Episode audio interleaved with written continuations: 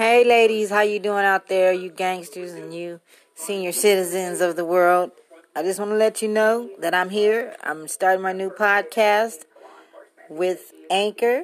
It's free, so I thought why not give it a try? There's creation tools there that allow you to edit your own podcast right from your phone or computer. And Anchor will distribute my podcast. So it will be heard on Spotify, Apple Podcasts, and many, many more. You can also make money from your own podcast with no minimum listenership. It's everything you need to make a podcast in one place at home. During the coronavirus epidemic, this is where we're going to be. So, it's a mandatory call to action that we take anchor.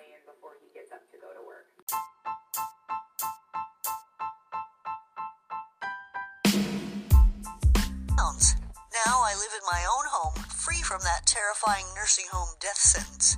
My brain trouble started with not being able to remember why I walked into a room and got worse quickly as I aged. If you have even slight memory problems, please don't end up like me. You don't have to be sentenced to a lonely death in a nursing home like I was.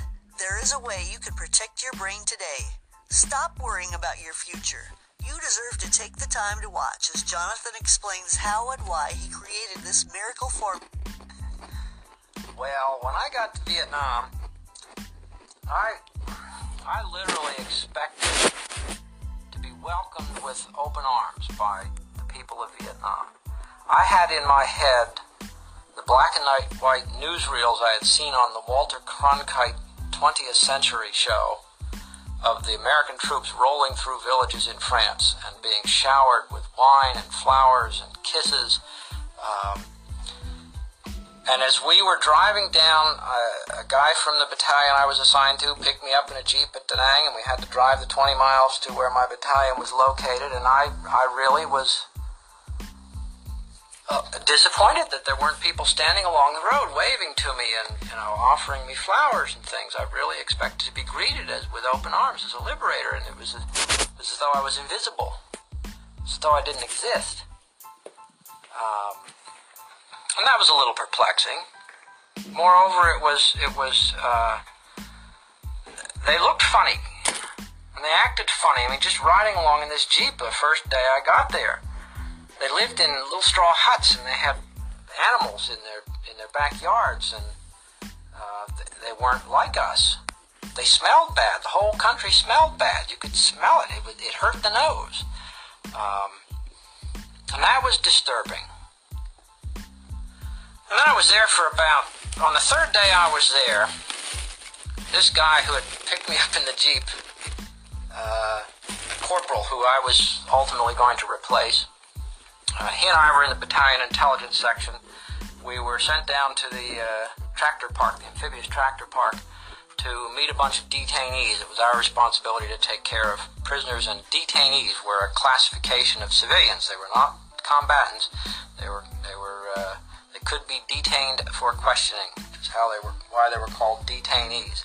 Um, and Jimmy and I went down there to the track park, and two tractors came in. They had a whole bunch of uh, Vietnamese up on top. High, flat-topped vehicles, about eight or nine feet tall. And as the tracks wheeled into the park, uh, the Marines up on top immediately began uh, hurling these people off. They were bound hand and foot so that they had no way of breaking their falls. Um, and they were old men, women, children, no young men. And I I couldn't believe these guys were treating these people this way. And I, I turned to Jimmy and said, I grabbed him by the arm and said, What? On the third day I was there, this guy who had picked me up in the Jeep. I'm sorry, I had to hear uh, this again. A corporal who I was ultimately going to replace. Uh, he and I were in the battalion intelligence section. We were sent down to the uh, tractor park, the amphibious tractor park to meet a bunch of detainees. It was our responsibility to take care of prisoners, and detainees were a classification of civilians. They were not combatants. They were they were uh, they could be detained for questioning, which is how they were why they were called detainees. Um, and Jimmy and I went down there to the track park, and two tractors came in. They had a whole bunch of uh, Vietnamese up on top. High, flat topped vehicles, about eight or nine feet tall. And as the tracks wheeled into the park, uh, the Marines up on top immediately began uh, hurling these people off. They were bound hand and foot so that they had no way of breaking their fall. Um, and they were old men, women, children, no young men. And I, I couldn't believe these guys were treating these people this way. And I, I turned to Jimmy and said, I grabbed him by the arm and said, "What are what are those guys doing? These aren't. These are. We're supposed to be helping these people."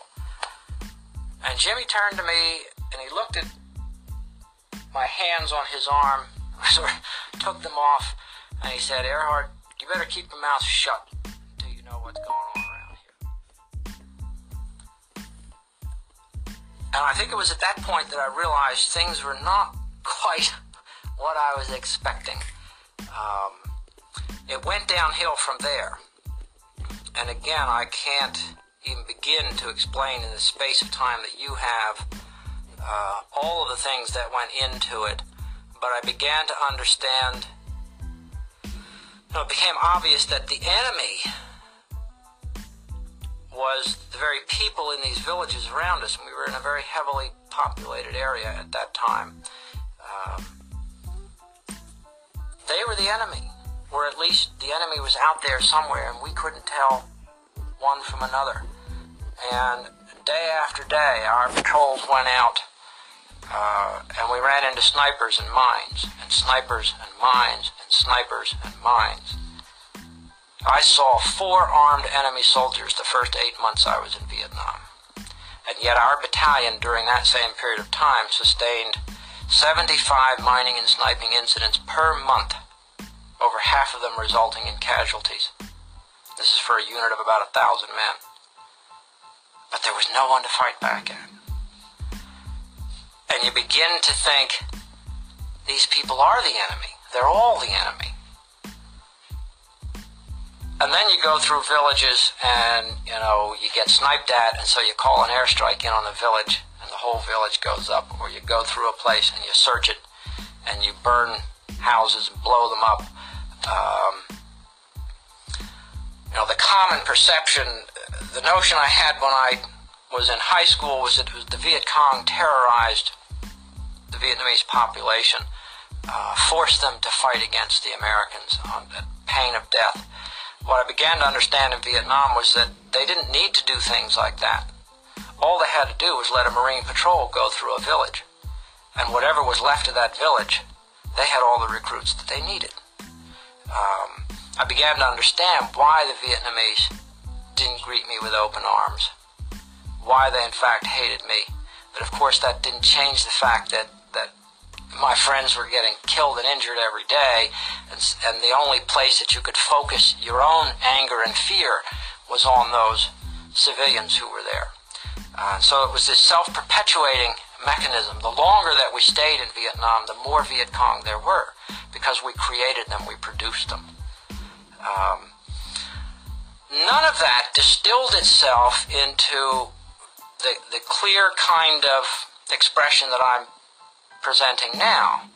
Um, what I began to understand within days, and which became patently clear within months, was that what was going on here was not what I'd been told. What was going on here was nuts, and I wanted to get out. I knew if I were still alive on March the 5th, 1968, they'd stick me on an airplane in Da Nang. We used to call it the Freedom Bird. And I could fly away and forget the whole thing. Turned out not to be quite so easy to forget it, but that was the notion. And, and certainly for my last eight, nine months in Vietnam, I ceased to think. I quite literally ceased to think about why I was there or what I was doing. The sole purpose for my being in Vietnam at that point was to stay alive until I could get out. There is a huge fundraising deadline coming up for Senate Democrats, and they need your help right now if they're going to meet it. Every dollar you give from now until the official FEC deadline will be triple matched so we can flip the Senate and Ditch Mitch. We're already so close towards meeting our goal, but we can't leave anything to chance. Nate Silver's 538 confirms that Democrats can flip the Senate, but Mitch McConnell is outraising Democrats right now. So we urgently need grassroots supporters like you to help us reach this must hit goal. Democrats can take back the Senate. We're really doing well. But if we miss our, this goal, we won't be able to do it. Please, donate right now. Please chip in whatever you can to help flip the Senate and defeat Mitch McConnell before the deadline, and your gift will be triple matched.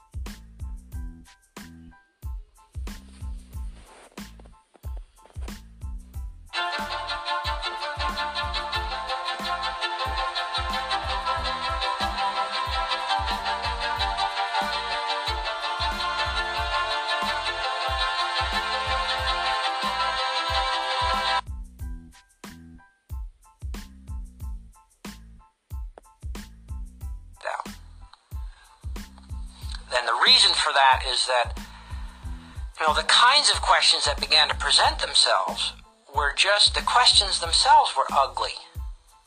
And I didn't want to know the answers. It's, it's like, it's like banging on a door. You knock on a door, and the door opens slightly, and behind that door it's dark, and there's and there's loud noises coming, like there's like there's wild animals in there or something and you peer into the darkness and you can't see what's there, but you can hear all this ugly stuff. You want to step into that room? No way. You just sort of back out quietly, pull the door shut behind you, and walk away from it.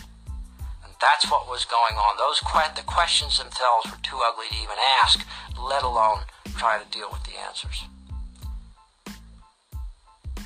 Now, part of what was going on is that I could not have made sense of what I was seeing and doing in Vietnam because I did not have a full deck of cards. I needed to have an understanding of the political and historical realities that brought us to Vietnam before I could make sense of what I was seeing. I began to acquire the other cards in the deck during the three years or so after I got back from Vietnam. But while I was there, nothing made sense because I kept trying to, you know, play this game with 27 cards instead of 52 cards, and it kept not coming out right. And I didn't know why. All I knew was that it was nuts. I mean, it became it became clear within three or four months that my reasons for being in Vietnam were were not clear. I mean, they, this notion of defending the people against these invaders from North Vietnam, uh, the people hated me. The Vietnamese people hated me. And it was perfectly, uh, that was perfectly clear. I mean, people didn't say good morning to you. People didn't, I mean, people hated me. Um, I know that other people's experience, some other people's experience was different, but uh, in my own experience, the Vietnamese people hated me, and I gave them every reason to hate me. I beat them. I sometimes killed them. I destroyed their houses. I destroyed their crops. I destroyed their fields. I destroyed their culture. Why in the hell should those people like me? And I could see that I was doing that. And I could see that nothing we were doing was having any impact on the war itself. Know, the funny thing about Vietnam is that I, I was getting Time magazine every week. It came in the mail. I could read about my war even as I sat in the middle of it. And I would read about what Lyndon Johnson would say and what McNamara would say and what Rusk would say. And I could look around and see that, uh-uh, I don't know what war they're talking about, but that's not what's going on here. We actually had an incident happen where one of our line companies uh, stumbled upon a, a fairly large uh, cache of uh, Viet Cong weapons and ammunition. And I read in the Stars and Stripes, the daily newspaper that we received, this, this little action actually made it into the papers, and we read that we had set the Viet Cong effort back by at least four months in our area. Within a week of that article appearing in the paper, within, within 10 days of the incident itself, The bridge, 150 meters in front of our battalion compound, was dropped by Viet Cong sappers. An amtrac coming in from uh, the horseshoe area from one of the line companies uh, hit a 50 pound box mine. Several men were killed, a bunch more were wounded. A patrol out of Phu Quoc Bridge was ambushed. Several people were killed, several people were wounded. Nobody told the Viet Cong that they'd been set back for four months. And yet, this is what you're reading in the newspapers. This is what you're being told back in the United States. I could see that, that the war went on day after day after day, interminably, at the same pace, no matter what we did. There is a huge fundraising deadline coming up for Senate Democrats, and they need your help right now if they're going to meet it. Every dollar you give from now until the official FEC deadline will be triple matched so we can flip the Senate and ditch Mitch. We're already so close towards meeting our goal, but we can't leave anything to chance. Nate Silvers 538 confirms that Democrats can flip the Senate, but Mitch McConnell is outraising Democrats right now. So we urgently need grassroots supporters like you to help us reach this must-hit goal. Democrats can take back the Democrats Senate. We're really beg too doing well. fucking much. If we miss our this goal, we won't be able to Republicans do lie it. too Please much. donate right now. Please chip in whatever you can to help flip the Senate talk too and much. defeat Mitch McConnell before the deadline, and your gift will be triple matched. Liar. My dad used to come home if you drunk have every day and triple hit to me. match it, why don't My you mom just go had ahead and passed put away your from money giving up? birth to me, and my dad hated me for it. By the time I was 16, I ran away from home and had to work three different jobs to pay rent. I'm wasting your film. No, you're not. When I when I left Vietnam, uh, Prince of the Vietnam War. I was at the time I was I was in the midst of the battle for Hue City you passed away you're not still alive. 1968. It was February appreciate it. 68, and I'd been up in the city for two and a half, three weeks. Um, and I knew that my day was was coming, but I wasn't sure when. And at that point, we weren't thinking about things like that. Um, and we were in the middle of a, of a, a low-key firefight. We were exchanging fire with uh, some guys across the street from us out along the eastern, uh, the northeast section of, of Hue City.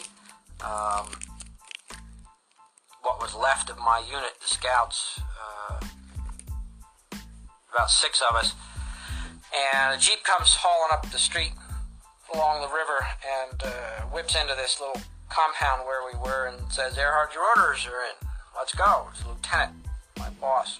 And I uh, stood, uh, well, I didn't exactly stand up, but uh, I immediately began to strip off my gear and distribute it to the other guys who were there and said, so long, see you back in the world. Got on a jeep.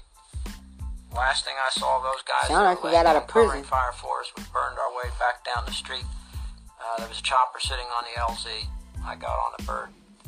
Was up 3,000 feet above Hue City 10 minutes after So what happened when you got back home, out. though? and uh, went through some processing. I ended up, they yanked me out early because my one of my older brothers by this time had arrived in Vietnam and they arranged for me to spend a couple of days with him. Um, Because you were white. And I got back, uh, I got back in early March, was, came in at night, went through more processing, place called Treasure Island in San Francisco Bay, and then uh, I was free to go. And I had I was st- still at time in the Marines. I had a month's leave basically before I had to report to another duty station in North Carolina, and I got a taxi, and there I was, first view of the United States, and I was really I could hardly wait. Looking up in the sky and shit. absolute impenetrable fog. We came across the Oakland Bay Bridge, couldn't see 10 feet, couldn't see anything. Um, got to the airport.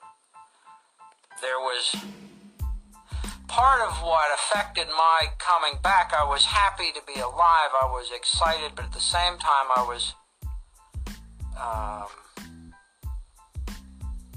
very ambivalent. I was I was afraid, partly because I had a girlfriend when I went over there, and uh, in September, eight months after I was there, I got a Dear John letter from her, and I kept hoping that I'd be able to fix this up once I got back, and. Uh, I did not know what kind, and that that woman, that girl, had become the focus of my life while I was in Vietnam. She had she had ceased to be a real person. She'd become this icon. Um, and then, of course, she had sort of, you know, said, take a hike. And, but you can't just let go of a, of a vision like that, of the thing that has kept you going. Uh, so I was scared about all of that. I didn't know what I was going to find when I got back, finally got back to the East Coast. Hi, it's Stacey Abrams. There is a huge Okay, fundraising bitch, deadline. So now that was a white man's point of view, what he saw and what he did in the Vietnam, in the excuse me, in the Vietnam War. Now let's see what the black man has to say. started waking up in the world. And then I faded to the bad motherfucker gun and now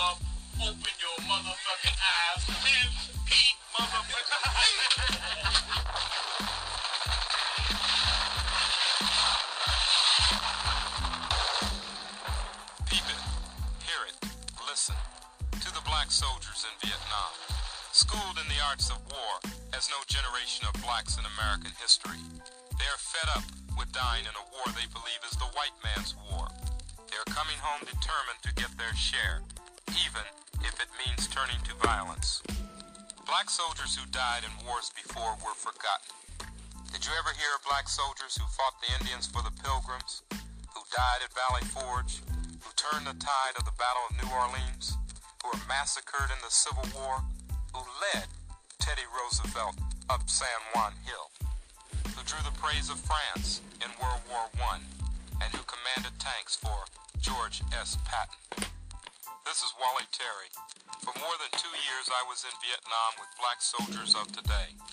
When they first came to Vietnam, they were anxious to prove themselves in the most integrated war in American history, sharing the leadership, sharing the foxholes, and sharing the plastic bags.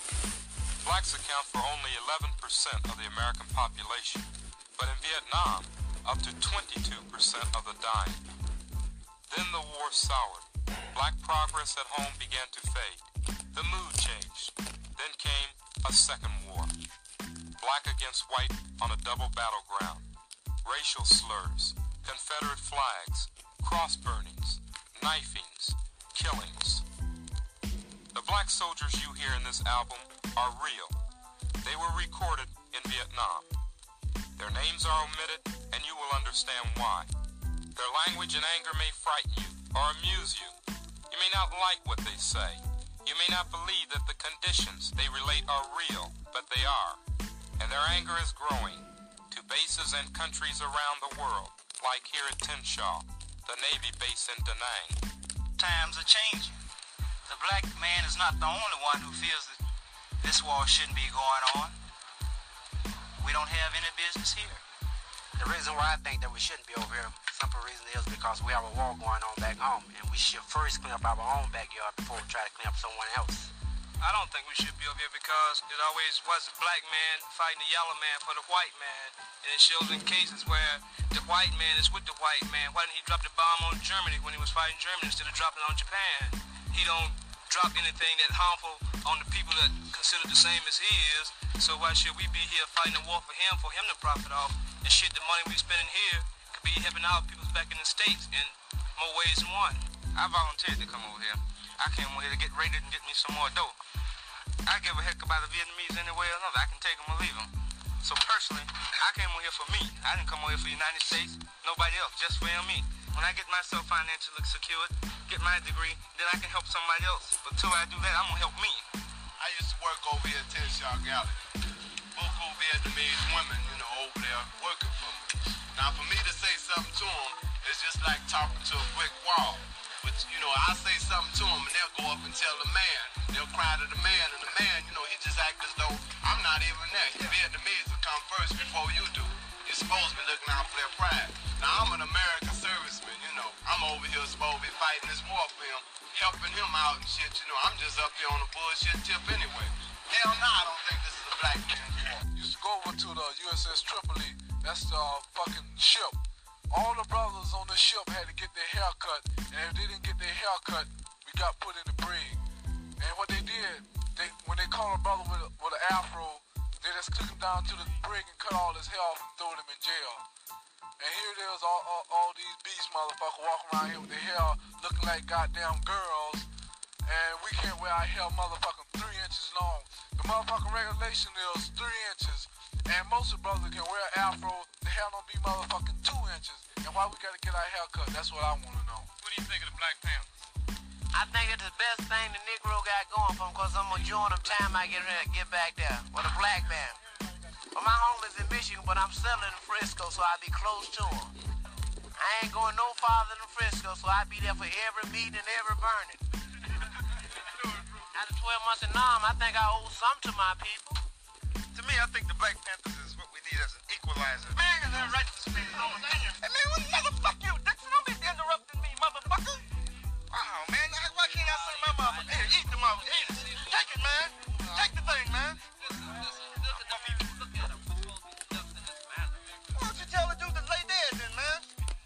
saying is, I think the Black Panthers is what we need as an equalizer. The Beast got his KKK, plus he got his good points too. As far as the Black Panthers is concerned, it gives them something to fear, just as they've given us something to fear all these many years. Well, when the Panthers first started out, from what I understand, they was to keep the beast from fucking over the people when they demonstrate. And the Honkers made the Panthers as violent they are. And I figure anytime you got the fucking KKK who been kicking our people's ass and burning crosses and fucking over our people, and then you start fighting force with force, then the motherfuckers start hollering they gotta be communist inspired and a whole bunch of shit like that. But you know, see, I think the Panthers, I would join them and I would help kill all these honky motherfuckers, cause do unto him before he do it to you. And that's what you fuck around long, that's what they gonna do. You know, get it everywhere else and he get around to you. And he say looting. I mean, just not the problem of loot. He looted our fucking people from Africa. He brought us here, looted the fucking land from the Indians, and then whipped your motherfucking ass for nothing. And now, you start fighting back, striking back, kicking ass, and the man wanna holler, you motherfuckers be nice, and a couple of times and quit you from riding. Strictly, I go for riding, but I don't go for going to the store looting without no heat with you. Cause if the man shoot at you, you gotta shoot at him back. Because I ain't gonna steal no $10 shirt and have a man shooting at me. But if I take a $10 shirt and the man shoot at me, I'm willing to shoot back at him and put some holes in his motherfucking ass because you paying, you're a taxpayer and you paying this motherfucking salary. You don't pay him to shoot at your motherfucking ass. You paying him for protection. Here, I got to go now, but uh, before I want to say this, when you ask the question, does you think the black man belong over here? Well, for one reason, I think he do. The black man has to prove himself equal in every field. He got to be able to prove to himself that he can do what the white man can do. We got a bigger wall back home, sure, but you know you got to sacrifice to get anything. Yeah, but you got We wait, wait a minute. Like I said, man, I'm not, I'm not talking about kissing no ass. I'm making a statement, man, about the position. You got to prove yourself equal to everything. The black man today doesn't have to prove anything. We are a race of people. We have our culture, we have our background, our ancestors. Why associate at all with the beasts? We have nothing in common. Perhaps we can live with them. But we must live according to our origins. We were the first people here. Civilization began in Africa. We want what is rightfully ours. Because of racism, many blacks at Tien Sha got more punishment, more time in the stockade than did whites. I talked to a black lawyer who spent a year defending them, Navy Lieutenant Owen Heggs. I think that as the military represents in microcosm the society we live in, black people today in the military, from PFC through 05, represent the black movement in our country. Either they say, hell no, we won't go, or, yeah, I got to go, and I'm here, but I'm not going to take no licks on me. I'm not going to come 12,000 miles from home to be shit on by some girl in the EM club who's been hanging around with a bunch of Southerners. She doesn't know me and I don't know her. But she calls me a nigger. Why? Because somebody taught her. The young black people in this war in Vietnam now, because they are the ones who represent a new generation, they are the ones who represent a new train of thought, they are the ones who ain't gonna take no more shit. They are the ones, you see. So I think They the are the ones who came home all fucked up. New generation come a long way from home when they don't want to come along. And now that I think about it, take the same licks on it was probably take back in because the greatest warriors in that war were black. And So we had to destroy all that. put up with it. White people haven't Couldn't have them coming home thinking they were people in the military today were in the, in the military somebody. in 1930 and 1940, basically. What has changed, I think, is the black population in the military. Angered by Confederate flags flying over the battlefields, black Marines in Da Nang designed a flag of their own. Green for youth, red for the blood they shed, and black for Africa. I talked to them at their barracks, the little ghetto. In April of 1968, the day after Martin Luther King died, there was a mass flag raising, and the flags that were flying were not American flags. They were not Black Power flags. They were Confederate flags. And they flew for approximately three days. and Nobody said anything about it. Well, the brothers got together. When we presented this fact to the upper echelon, within, I would say, about four or five hours, these flags were down. Now, I don't know if it was a threat of our retaliation or the fact that uh, we made the presence of these Confederate flags known. Like, if a man can walk, ride down the road and can't see a 15 by 20 foot flag flying over the area in an open view, I think the man is blind and he shouldn't be over here in the first place. The first time I ever really peeped the beast was when I got to high school. I got thrown in a factory school. One of them brain factory school. The motherfuckers try to throw all this shit in their head. You supposed to come out a genius or some shit. yeah. So what if I go to the Naval Academy? If I go to Princeton, I go to Yale or Harvard over there. I'm still a motherfucker black man. I'm over look at look at that up with this motherfucker. Who do you think he is and shit like that? You know what I mean? You know, my mom used to whip my ass to make me go to school. You know what I mean? I'm glad she did that. You know? Oh, this is what my old man told me when I dropped out of college. You know, told him that I was going in the suck. He said, "Son, you aren't bulletproof. What are you fighting for?" You know what I mean? This motherfucker just beat up and down on my ass. But I faded wrong. You know, this this is my great mistake. You know, I'm almost been years after I get out of this motherfucker paying for it. You know, and I'm gonna have to regroup and retrack and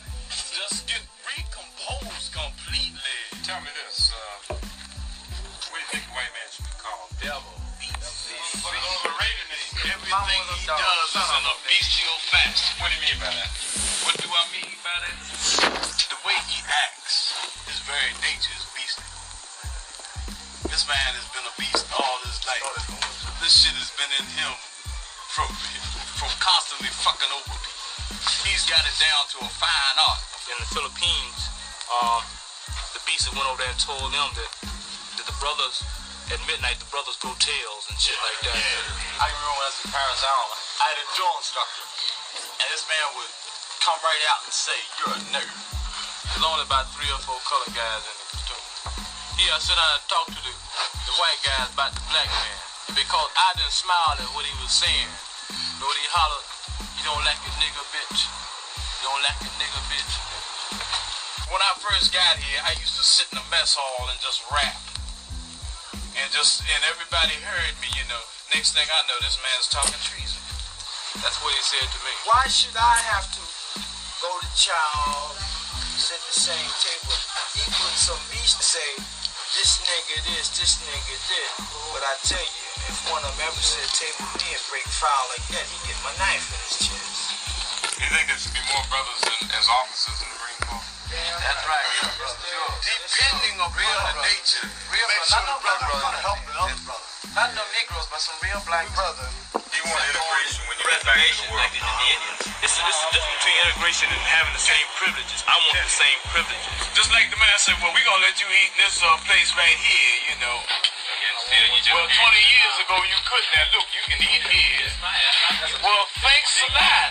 Well, you know, let me say thank you a whole motherfucking lot. I really appreciate it. How do you know that I really want to eat in the first motherfucking place?